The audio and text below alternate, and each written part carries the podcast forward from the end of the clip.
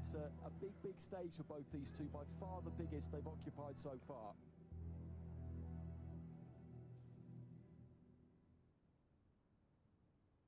Dan? Is it Dan or Dan? Yeah, Dan, Dan. Like they call Dan. Throughout this fight, I'm going to call you Dan. Okay. Dan this, Dan that, Dan Yeah, this, yeah, Dan that. yeah. Him Charlie, okay? Yeah. If I'm calling you Dan, you're fine. Yeah. If I'm calling you these, Yeah. we're doing something wrong. Okay. You'll know we're doing wrong. Yeah. Just tidy it up, call you Dan Dan. No problem. Any problems? Any questions?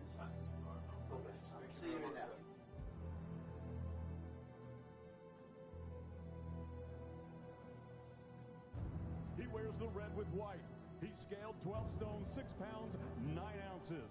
His professional record, a perfect one. Eight fights, eight victories, five of them coming by way of knockout.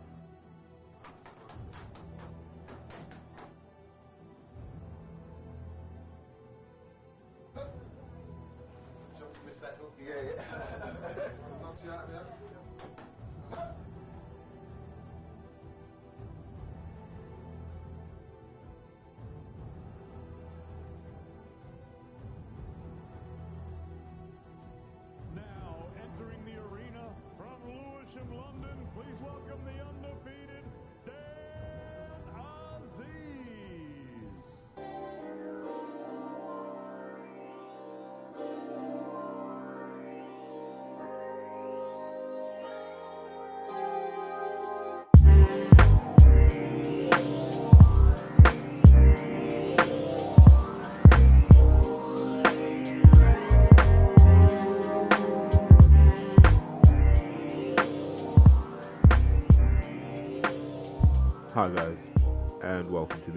Boxing Podcast.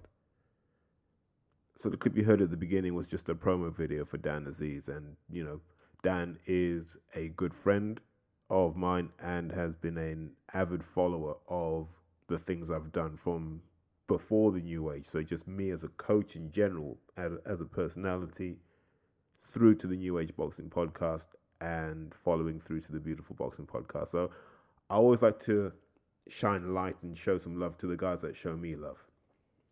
If you remember before, we did one for John where we promoted his fight. So Dan fights, I think, is November 9th.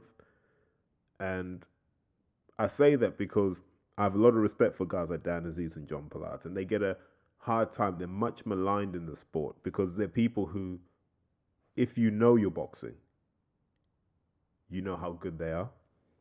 You also know how important they are to that boxing ecosystem. But what they don't get in return is they don't get that level of adulation, respect, love, and attention that they probably deserve based on raw ability, not necessarily who and what they've been spoon fed. So it was just about, you know, guys, don't forget Dan Aziz exists. He gave you a hell of a fight against Charlie Duffield. And don't forget that Charlie exists as well. So big shout out to to those guys and to all the dirt trackers. And in rugby, we, we the dirt trackers are known as guys who are almost like the second team. So everyone knows who the first team are when a team goes on tour. It beat the Lions, beat England, whoever. But people very rarely know the second string. But the second string is just as important because they feed into the first team. And I want to see these guys go from dirt trackers to main event stars. And so I'll keep supporting them for as long as I need to in order to get them to where they are.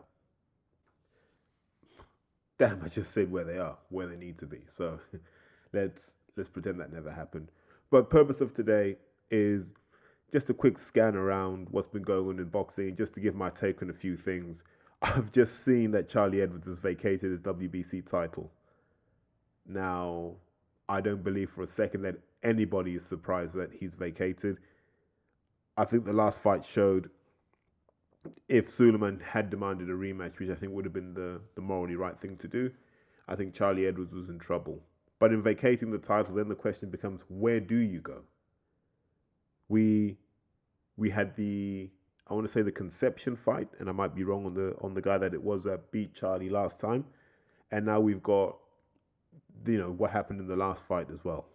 And what worries me about Charlie is he doesn't seem to like it when it gets rough. But at that weight, it's very hard to find people who are pot shotters, single shot specialists. It's normally quite rough and rugged guys. So who are you going to put him in with? You know, unless you're keeping him cool for like a Yafai fight. But even then, I think Yafai would bring it to him. So Charlie Edwards is in this really tough position of, you know, keep him away from anyone with a Latin sounding name. Essentially, it's going to be his career path. But all the money fights are with people who have either Latin sounding names, Japanese sounding names, or Thai sounding names. And all those guys love a proper tear up. So, what do you do with Charlie Edwards? Because I think Charlie's supremely talented. I just don't believe he's got that that dog in him, which you're going to need at that weight because the punches come thick and fast. But he's a guy who suffers from what I call the British amateur curse, where we're so obsessed with guys that look good and guys that hit and don't get hit. And whatever people tell you, a lot of people in boxing are still conditioned by the the, the tippy tap system that used to exist before, where it was just as long as the glove made contact, you scored a point, and that's how you won rounds. Bing, bing, bing, bing, bing, bing, bing, until the clicker registered a certain number or there's a certain gap. And so we're in this era now of savage body punches, combination punches, guys who are horrible with the forearms, the elbows, the heads. And if you haven't had that coming up, it's very hard to build the resilience and the mental focus to overcome that. And so perhaps that's going to be the Charlie Edwards conundrum. How do we show Charlie Edwards can be in a war and come out on top without actually getting involved in a war and coming out on top? You know, I think that's an answer that Eddie Hearn will have to find. But you'd imagine his time on Matchroom is slowly dwindling down to an obvious conclusion because I don't think Hearn's got any further ideas for what to do with him. Because listen, it was awesome when he won the title. It was fantastic, even. But now, we're like, be a champion. Win. Give us memorable nights. Give us memorable fights. We understand the family situation and we respect that. But now from Charlie Edwards, we need to see him in those tough fights. We need to see the heart of a champion. You know, otherwise he's just left with a Sunny Edwards fight in terms of a fight the fans want to see. Because at those lower weight classes, you can't pick and choose your opponents because fans barely care about people who weigh less than 60 kilograms. Like most people listening to this aren't even dating a woman that weighs less than 60 kilograms. So you're looking at, I mean, like, what, what do you do? You know, how do you have respect for a man who's probably the size of the average, you know, 17 year old woman? Or girl, however you want to call it. It's it's not a it's not a good look. So the challenge Charlie has now is how do you define yourself as a warrior in a weight class where, you know, you're seemingly getting found out as a warrior. But I wish him all the best because I genuinely think he's a good guy and he's overcome a lot to get to this position. And we just want to see him prove what he's capable of. And on the subject of Matchroom, now all of a sudden you know, Chisora Park has fallen through and it's a spider bite. Ah, and maybe it is, and maybe it's not, but it was a card that we were struggling to get interested in. And, I'm, and now I'm not talking to these hardcores, these, you know, the Twitter experts, you know, the guys that know everything about boxing and nothing at the same time. These are not the guys I'm talking to right now. I'm talking to the guys who are going to pay for the pay per view it was a hard sell. Josh Taylor, yeah, but we we respect Taylor more for beating Ohara Davies right now in his career, and I don't want to hear this Postol stuff. I'm not that bothered about that. If we're being honest, in terms of name brand value, Viktor Postol has none in the United Kingdom. Start and end of it. Not trying to hear anything counter to that. He has no name brand recognition. Look, Hearn hasn't even been able to recycle him, nor has any other promoter so he has that against Prograis. Prograis is nothing and no one in this country. Regis Prograis could walk around West London and the police will probably just think he was selling crack. That's the start and end of it. So you're having to convince fans to pay, what is it, £20 for that? Great. And then nominally you had Chisora, who we know is good entertainment. Whatever you want to say about his record, Derek's good entertainment on Fight Night. If and only if the other guy's style meshes well. Derek's not adaptable. Derek is a you need to come forward, I need to come forward, and we just need to slug it out till someone falls over. And he's good at that. But that fight's fallen through. So now this is a pay per view that's not really a pay per view. it's probably a fight where if it was on Channel 5, we'd be congratulating Channel 5 on putting together a reasonable card. But this is Sky, this is Matchroom. We expect a hell of a lot more. Hearn has to deliver because he's barely delivered since he's had that DAZN contract, and we might come on to that later. So now Derek's left without a dance partner, and you know, you now look at his options, and it's it's pretty slim because the Americans don't have many heavyweights we care about. It's pretty much Wilder, and that's about it. And everyone else seems to either be getting ready for their own fights or they've just come off one. So now, what do you do if you're if you're Eddie? Michael Hunter, yes, but mm, what does that really do for Hunter beating Chisora? I don't know. And then what does it do for Chisora beating Hunter? Probably not that much. But it could be an entertaining fight. I have a feeling Michael Hunter will struggle with the relentless pace that Chisora brings because he was okay against the guy in Bakole who went slow and a guy in Ustinov who was horrible. That seems to be his lane, just being able to upset people. He's not going to do that with Derek. So does he need that fight when he's probably not that far off a world title fight? Uh, eh, don't know. And then you look at the other options, Povetkin. Povetkin's just fought and he's 40 years old. Can his body really turn around that quick? Naturally. You then look around and you go, okay, so who else is there? And you're struggling for names. They could pull Usyk off and give him to Chisora, but that doesn't make any sense either. You just, ah. The best thing to do is actually just to say, look, Derek, postpone it for a bit and we'll get you on your own show. And I'd like to see the Joe Joyce fight. You know, I know I know there was some shenanigans with Frank and Frank and Eddie have gone back and forth on this, and I know as fans, it's a fight we want to see because it's an all British dust up, and we will invest in this because this will tell us something. How good is Joe? How much has Derek got left? And look, here was Frank's take on all of this. And we contacted him today to try and make the fight for Joe Joyce. He came back and said he wanted five million. Is that all? he must be having a lot of heavy sparring. That's all I can say at the moment. I mean, it's just. We... Yeah, but you know, normally, normally people like to see I'm Team Frank, but in this case, I don't know if I can be Team Frank because all Frank Warren would have had to say was, you know what? If Joe wants to fight on their show, let Joe fight on their show. You know, if you really believe in your guy and your guy will win, better that he fights and wins on a Sky show, a nominally pay per view show. You can do more with him. That that's what it is. Right now, Joe Joyce kind of draws money, but doesn't really draw money. You put him against Chisora in a meaningful pay per view clash, he will draw money amongst the hardcores, and he might even cross over. Because the talking's not going to do it, and Sam Jones is 100% not going to do it. And I'm not saying that because uh, I'm on the anti Sam Jones brigade, which I'm not. I like his hustle.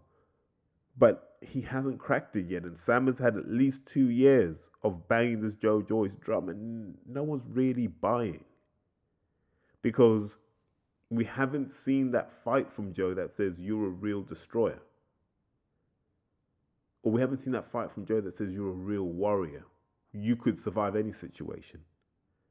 And that's what we want to see. The sooner the better because Joe's not getting any younger. As for me, as a boxing fan, you say who do I want to see Derek fight next? My simple answer is this Tony Yoka. Boxing fans aren't invested enough in Tony Yoka. Tony Yoka looks to be the guy who, if all the heavyweights had to fight each other in like a, a Champions League last 16 stage type tournament, Yoka looks like a guy that would be in the semi-finals and we'd all be like, how the hell did he get there? He seemingly has everything. If he spoke English, he'd be a multi-millionaire by now. If Tony Yoka spoke English, Hearn would have blown the DAZN budget to sign him. And he would have sacked Anthony Joshua off as soon as he lost to Ruiz. All Yoka's missing is English, I promise you. Jab, pretty much 9, 10 out of 10. Backhand, 8, 9 out of 10. And I'm very harsh when I grade these. So when you see that, I'm telling you, strength, ridiculous. Doesn't look like he's super strong, but he is. Consistent, savage, high work rate, never seems to get tired in any situation and never looks stressed. Has anyone beaten up Dave Allen more comprehensively than Tony Yoka did? I don't even think Price did. Ortiz definitely did. So Chisora versus Yoka would be a fight because you'd make a star instantly if Yoka won. And if Derek won, you'd remake him because we know how good Yoka is. We know how tough he is, how strong he is. So that's the fight I'd like to see. Derek versus Tony Yoka, but I don't see it happening for any number of reasons. Number one, Derek's not stupid, David Haye's not stupid. This is a gravy train that needs to run for at least another year for David to get the kind of money that his lifestyle demands. And more importantly, David needs to show himself to be a viable manager for as long as it takes for the Olympics to happen. Because at that point, there, that's when you imagine the whole haymaker machine will spring into force. And the reason I say that is if you go back to 2016 and the whole Ring Star experiment, it all kind of happened a bit late, and there weren't really any case studies of what Ring Star could do. Now we're four years down the line. I think it's more mature, and I imagine Schaefer will be out there networking, getting a sense of who he wants to sign, and who you know, and David will be getting a sense of who he wants to sign and promote because you know, ultimately David wants people who do what? Draw money. That's all David wants to know. Can you draw money? Because if you can draw money, then the David Haye voice, the name checking, the promoting, is like adding fuel to the fire. But if you can't do that, you're not going to box on a Haymaker show. And I wouldn't be surprised if they are tooling up to get some of the names for 2020 because who wouldn't want to be associated with David Haye? But there's a story about this World Boxing Super Series that no one's really talking about. Have Comosa, the guys who actually own the World Boxing Super Series, got any money? This is ultimately my question because it all seemed to happen very quickly that Josh Taylor became a matchroom fighter and suddenly the World Boxing Super Series is on Sky. Okay, fine, but why? I thought Comosa were giving out ridiculous prize funds and they had everything set up and it all looked like a massive win. But you look at it now compared to last year and it feels like it's in disarray. It almost feels like Comosa have run out of money. So if you go back to the first iteration of the World Boxing Super Series, Comosa commissioned its own production crew. That's why the production was so amazing. They had their own people, managers from end to end. From what I've heard, those guys will no longer be doing it well, at least they will not be filming it. So the production is all Sky. For the Taylor Prograis final, the production is all Sky. For the Inoue Donaire final, it is the Japanese broadcaster who will bear the cost of that production. So we actually don't know what it's going to look like. Is it going to look like a standard Sky show? Is it going to look like a standard World Boxing Super Series show? These are the answers we need. But what's clear is that they've run out of money. And Hearn, being part of the original group that set this up, has stepped in and said, well, we'll put it on Sky and we'll see what we can do. What can we salvage here? Because that's what it is now. It's a salvage operation. So you're going to get two finals. We don't know about the third final because there's an ongoing court case for the cruiserweights to go, well, does the, does the semi final need to be replayed? Was essentially the question, wasn't it? And so that's where we are. Right, you got Comosa in disarray, but no one's really talking about it. So you're like, all right. You know, the original 12 month cycle, we're now looking at an October finish, a November finish, and if the court re- and the court issues get resolved, maybe a December, January finish. Now we're becoming like the Super Six tournament, where it's getting so long we don't care. But based on that, now we're getting the short form. We're getting Ultimate Boxer. We're getting the Golden Contract. We're getting all these tournaments that are now cropping up now, which give us that short term gratification. It all happens in a short space of time. Exactly what the fans need shorter forms of the sport. And in contrast to that, you're giving us these 12 round long form tournaments that we lose interest in very quickly. And yeah, and when this goes out, I might get criticism from the hardcore boxing fans going, if you were really a boxing fan, you'd love Prograis Taylor. I don't give a monkeys about Prograis Taylor it doesn't tell me anything. It's a platform fight for me. Because whoever wins that, if Taylor wins it, he goes up to 147. I don't see what he's got left to prove at 140. If Prograis wins it, can he get down to 135? Be a factor there. Can he get a Lomachenko fight? These are all questions we need to ask. But but it is. It's, it's almost a crossroads for these guys because at 140, once these guys are done with each other, they're not going to draw money any other way. And I think I've mentioned this before in podcasts. The World Boxing Super Series has been great at building stars and not capitalizing on them. So they're basically turning Prograis and Taylor into stars. Now, different promoters will now monetize all that equity that's been built into them. Just like Usyk is now prime property for DAZN and Matchroom. Why? Because of the World Boxing Super Series. They never got to capitalize on it. And this was always the risk. Why are we investing in fighters that aren't ours for very little upside? But we'll see what happens on October 26th. I somehow believe that this won't be a pay per view fight.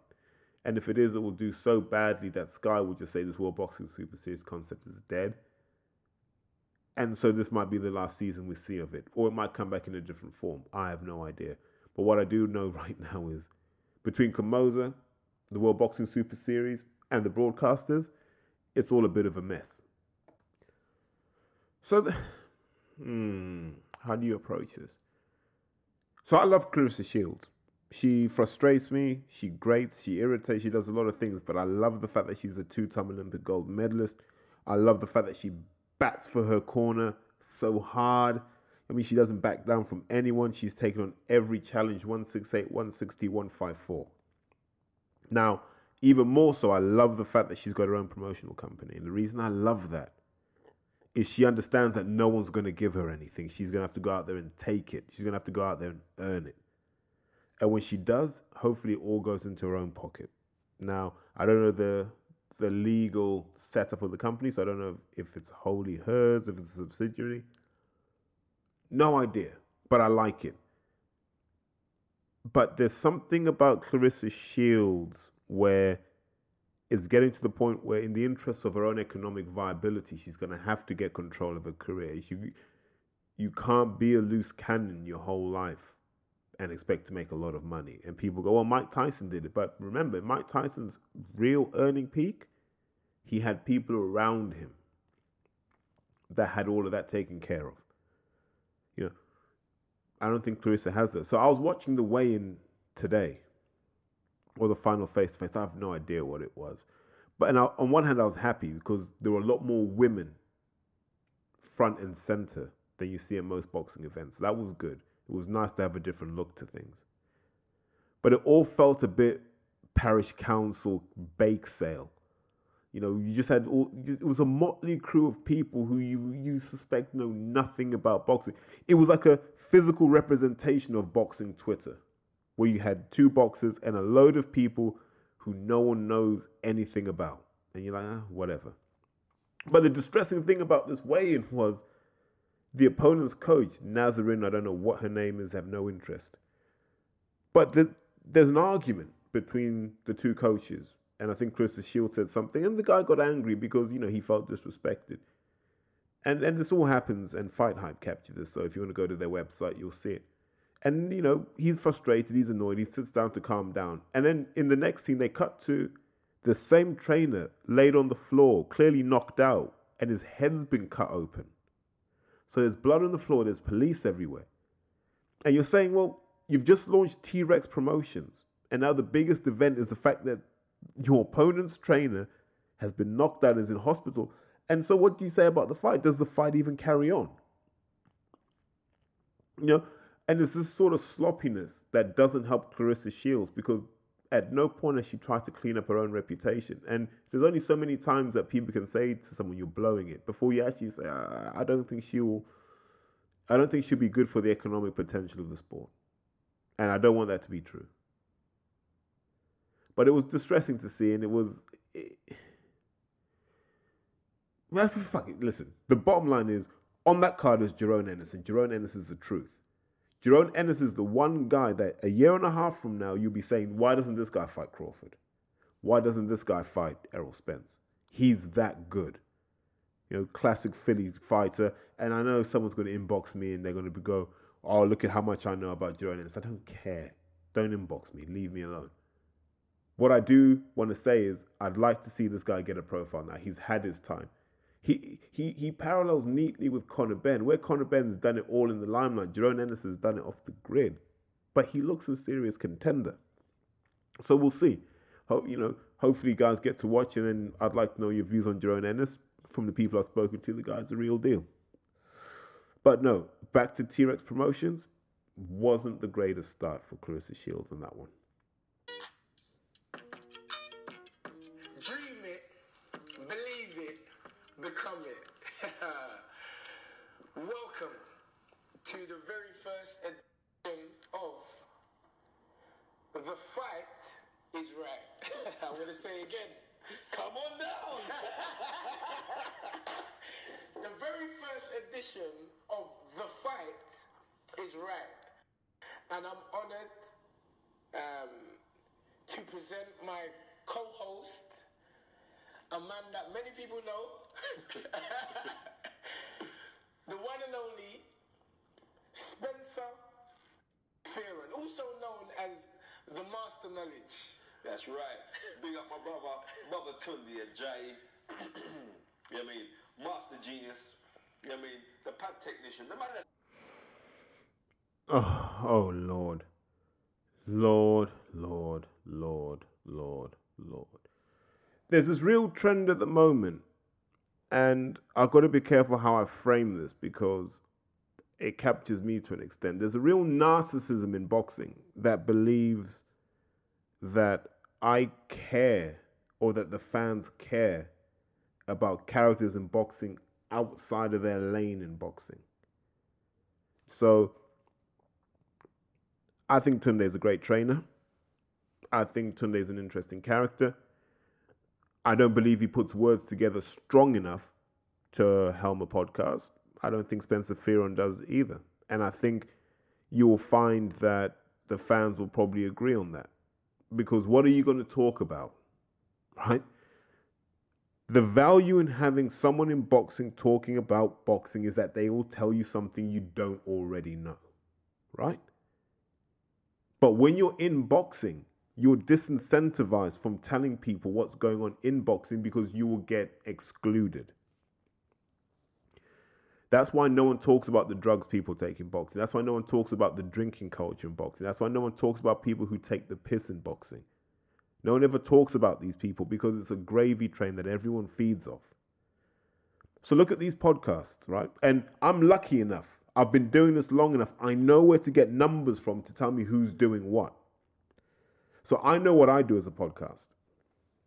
I know how strong mine is. I know I have a range between 400 and 2,000 listens per podcast, depending on what I talk about. If I put Eddie Hearn in the title of this, numbers go up. If I put for the hardcores on this, numbers kind of eh, whatever. And if I put the legend of Bobby Joe, well, that wasn't Bobby James, but yeah, the numbers still go. Eh. So I know who's doing what. So Macklin and Andy Clark do a podcast. They get Mark Reigate on there. It does bad numbers. It it it does numbers that none of my podcasts would do. And if they did, I'd have hung the stuff up and I'd have sold it to someone else. Peter McDonagh's now trying to do his podcast, and Peter McDonagh's that character, right? But he's a character by osmosis because everyone just goes, Peter McDonagh's a character. Peter McDonagh's a character. But it's more what he does as opposed to what he says. When Peter McDonagh talks, he's actually a really knowledgeable and intelligent guy. But now he's on the podcast path. I think he's realizing that actually his reputation doesn't count for much in the podcast world because we don't know if you can deliver or not. Martin Theobald, Andy White, Terry Chapandama. You know these names deliver. Why? Because we've delivered week in, week out for a number of years. We were like them before, but we stuck at it. We stuck at it, A, because we like each other, B, because we had something to say, and we were unafraid of who we upset in saying it. And I don't believe any of these branded podcasts can do that. Tunde Ajayi cannot go on there and say Boxer X was poor because he might have to do business with that guy. And we know what Spencer Fearon's like. He just doesn't. Like, he might, you know, he might tell you about a fight from 1851, but that's about it. And I'm not saying that they're bad people, they're good people. They're just not podcast people because we're not that interested in it. My podcast test is this very simply Would I want to sit there and have a beer with you and listen to you over a beer? If the answer is no, I won't listen to you. And it's the test I apply to myself. I always say, is this the sort of thing I'd be, would I be like this in a pub? And it's kind of, to an extent, yeah. You know, obviously I have to modify it so it's consumable. But yeah. So when I see this wave of podcasts and people just believing that it's easy, speak it, believe it, become it. No. Work at it. Be smart. Be articulate. Put your words together. Practice. You know, have some respect. Like like I have respect for people who who get in the ring. Have some respect for people who sit behind a microphone because it's not just the 20 to 30 minutes you hear. It's everything that sits to the front of that, to the back of that, and all around that that matters. So let's see who's still doing this a year from now. The Framptons, the Macklins, the Clarks, the McDonaghs, whoever. Let's see who's still doing it. Because you're going to realize one, you have to really love it to do it because there's no money in this. Yeah. You're not going to flip this into something you can sell to people. You're just not because you're not going to do numbers. Nobody's going to do those numbers. So I remember seeing the numbers from Sky's toe to toe at its peak and has fallen off a lot recently. But it's that sort of like Ed Robinson, Ed Draper, Spencer Fearon peak. If they were doing 3,000 downloads a week, it was good. Like insanely good. Now, their numbers I still shoot for now. And I know how hard that is to do because boxing is not a big market. You know, we like to think boxing's bigger than it is. I was talking to an ex boxer, but hopefully he comes back, a guy called Craig Wyatt. Craig Wyatt's a great guy, absolutely brilliant. And we're talking about this. People in boxing assume it's bigger than it is because they live in this echo chamber where all they see is loads and loads of boxing people and they meet loads of people interested in boxing. But when you step out of that bubble, no one knows who the F anyone is. You know, Ohara Davies can walk through Bristol. People won't really recognize him unless they're boxing fans. Anthony Joshua, on the other hand, is recognizable. But boxing is a really tiny market. And everyone is doing podcasts about what's going on in boxing.